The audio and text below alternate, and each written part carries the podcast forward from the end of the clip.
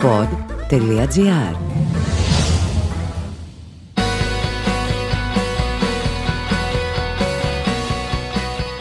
Περίεργα πράγματα. Τα λες και δύσκολα, σίγουρα είναι αντιφατικά.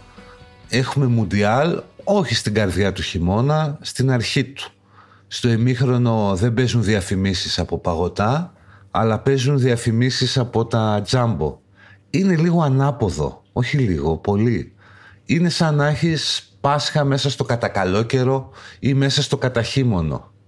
Βέβαια για τους άλλους, για αυτούς που βρίσκονται στο νότιο ημισφαίριο, είναι και για αυτούς μια κατάσταση διαφορετική.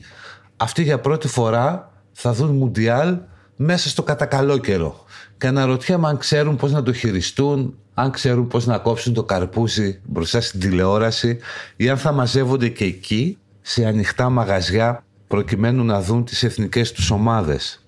Γενικά το ποδόσφαιρο όμως, όπως και αν το δεις, είναι ένα παιχνίδι αντιθέσεων και αντιφάσεων. Ας πούμε δεν κερδίζει πάντα ο καλύτερος. Το πιο διάσημο γκολ στην ιστορία του ποδοσφαίρου, το χέρι του Θεού από το Μαραντόνα στο Μουντιάλ του 86, δεν έπρεπε να μετρήσει.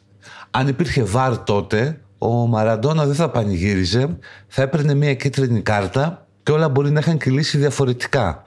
Το βάρ κάνει το παιχνίδι πιο δίκαιο, αλλά αφαιρεί και κάτι από τη μαγεία που υπάρχει στο ανθρώπινο λάθος. Άλλη αντίφαση και αυτή έτσι δεν είναι;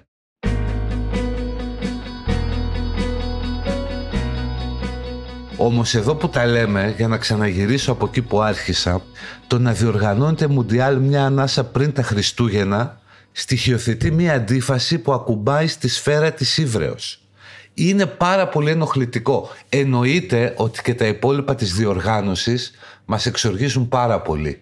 Όσοι δεν το έχετε δει, να δείτε το FIFA Uncovered στο Netflix για να καταλάβετε, αν δεν το έχετε ήδη κάνει, πώς το Κατάρ αγόρασε αυτό το παγκόσμιο κύπελο και πώς έβαλε ανθρώπους να δουλέψουν ως σύγχρονοι σκλάβοι. Ο αριθμός των νεκρών εργατών υπολογίζεται στις 6.500. Η FIFA βέβαια και το Κατάρ μιλάνε για 2-3. Αλλά η πραγματικότητα κάνει λόγο για τόσο, για 6.500. Διότι δεν έχει σημασία αν πέθανε στο χώρο δουλειάς, μπορεί να πέθανε στο σπίτι σου, στο κοντέινερ που ζούσες, από τη δουλειά. Άνθρωποι από την Ινδία, το Πακιστάν, το Μπαγκλαντές πήγαν εκεί, αγόρασαν ουσιαστικά το δικαίωμά τους να δουλέψουν και το πλήρωναν με τόκο, παρέδωσαν τα διαβατήριά τους και έμειναν ελεύθεροι όταν τελείωσε η δουλειά. Όλο αυτό λοιπόν η Δύση το ανέχεται. Και αυτό είναι λογικό.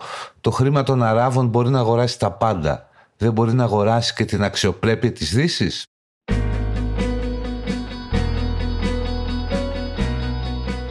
Και κάπως έτσι λοιπόν στυνόμαστε μπροστά στην τηλεόραση, άλλοι φανερά, άλλοι κρυφά, άλλοι δηλώνοντας ότι κάνουν μποϊκοτάζ και άλλοι αγνοώντας όλες αυτές τις εκκλήσεις και προσπαθούμε να δούμε Μουντιάλ, ειδικά οι άντρες, ανατρέχοντας τα παιδικά μας χρόνια. Γιατί υπάρχει και μια ιδιορυθμία. Πάντοτε τα καλύτερα Μουντιάλ της ζωής σου είναι εκείνα που είδες στην εφηβική σου ηλικία. Είναι εκείνο που είδες με τον μπαμπά σου, είναι εκείνο που είδες με τους φίλους σου πρώτος.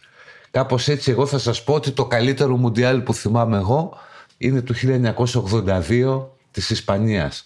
Αλλά είμαι σίγουρος ότι ο καθένας έχει μια διαφορετική εκδοχή. Και σκέφτομαι λοιπόν πώς θα είναι το ποδόσφαιρο μετά από 40 χρόνια ας πούμε, στο Μουντιάλ του 2060 τι παίκτες θα παίζουν εκεί; Αν οι σημερινοί παίκτες δείχνουν σαν φιγούρες PlayStation σε σχέση με αυτούς που βλέπαμε το 80, πώς θα είναι οι παίκτες το 2060. Θα είναι τίποτα υβρίδια ανάμεσα σε άνθρωπο και μηχανή με γενετικό ντόπινγκ. Θα έχουν αντικαταστήσει τα τατουάζ με δερμάτινη επίστρωση που θα φέρει το όνομα του χορηγού θα έχει γίνει το παιχνίδι πιο μικρό σε διάρκεια για να είναι πιο θεαματικό. Μήπως θα μικρύνει το γήπεδο ή θα μεγαλώσει γιατί πια θα το καταπίνουν υπεράνθρωποι; Όπως και να έχει, αν υπάρχει ανθρωπότητα, είναι βέβαιο ότι θα υπάρχει και το ποδόσφαιρο. Τώρα πότε θα γίνεται καλοκαίρι, χειμώνα, δεν έχει σημασία. Ούτως ή άλλως μέχρι τότε θα υπάρχει μόνο μία εποχή.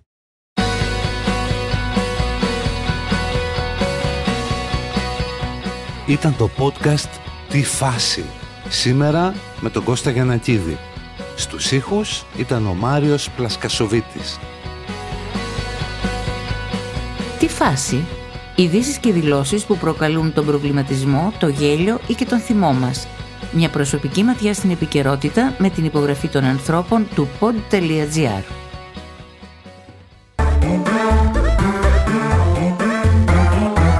Pod.gr. Το καλό να ακούγεται.